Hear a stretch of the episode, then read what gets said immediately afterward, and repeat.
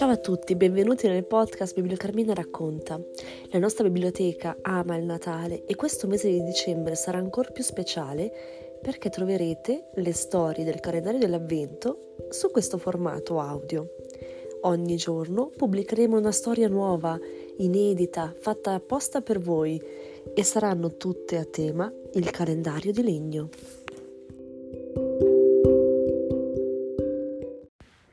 17 dicembre, la torta.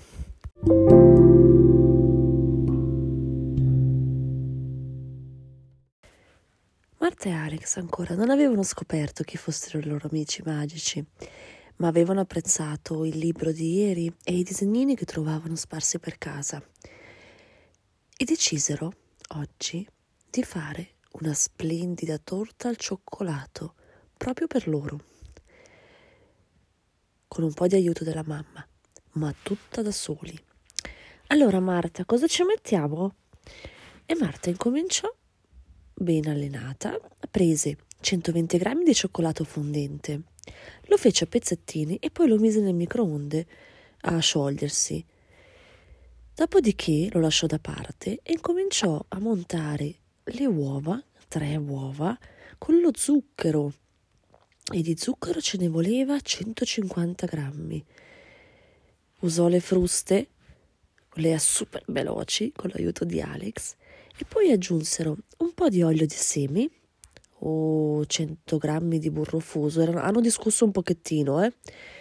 Dopodiché hanno aggiunto il cioccolato fondente, che hanno sciolto per bene, poi hanno setacciato la farina, il cacao amaro e il lievito e hanno messo 200 grammi di farina, due cucchiai di cacao amaro e una bustina di lievito. Anche in questo caso hanno usato bene bene bene le fruste elettriche, hanno girato tutto e hanno fatto una super super super schiuma.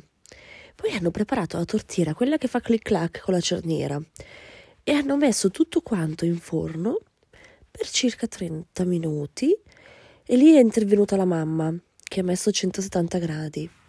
Quando è uscita la torta, un profumo di cioccolato aveva sommerso la casa.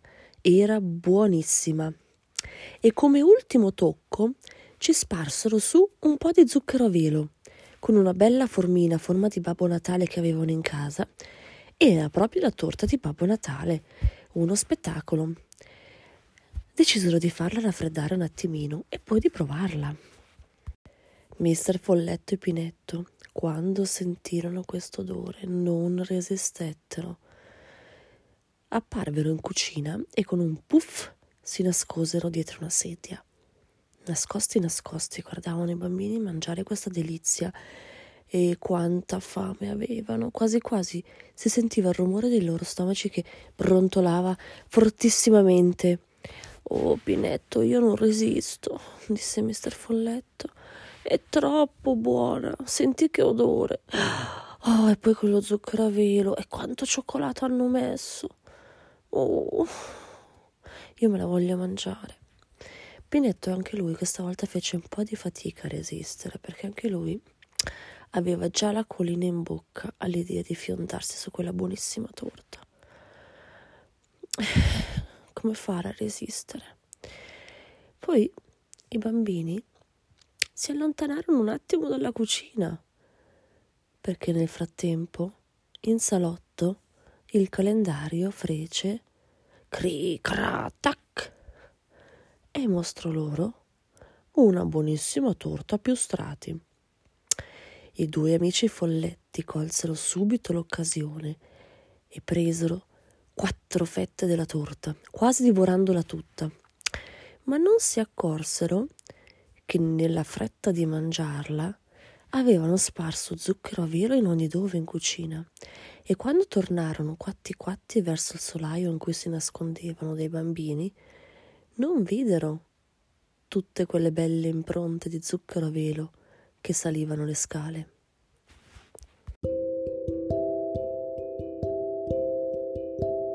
Che cosa mostrerà il calendario di legno domani? E i nostri amici scopriranno le impronte lasciate dai due folletti? che golosoni. Ora vi saluto perché vado a cucinare anch'io una bella torta. Una buona serata, a domani, ciao a tutti!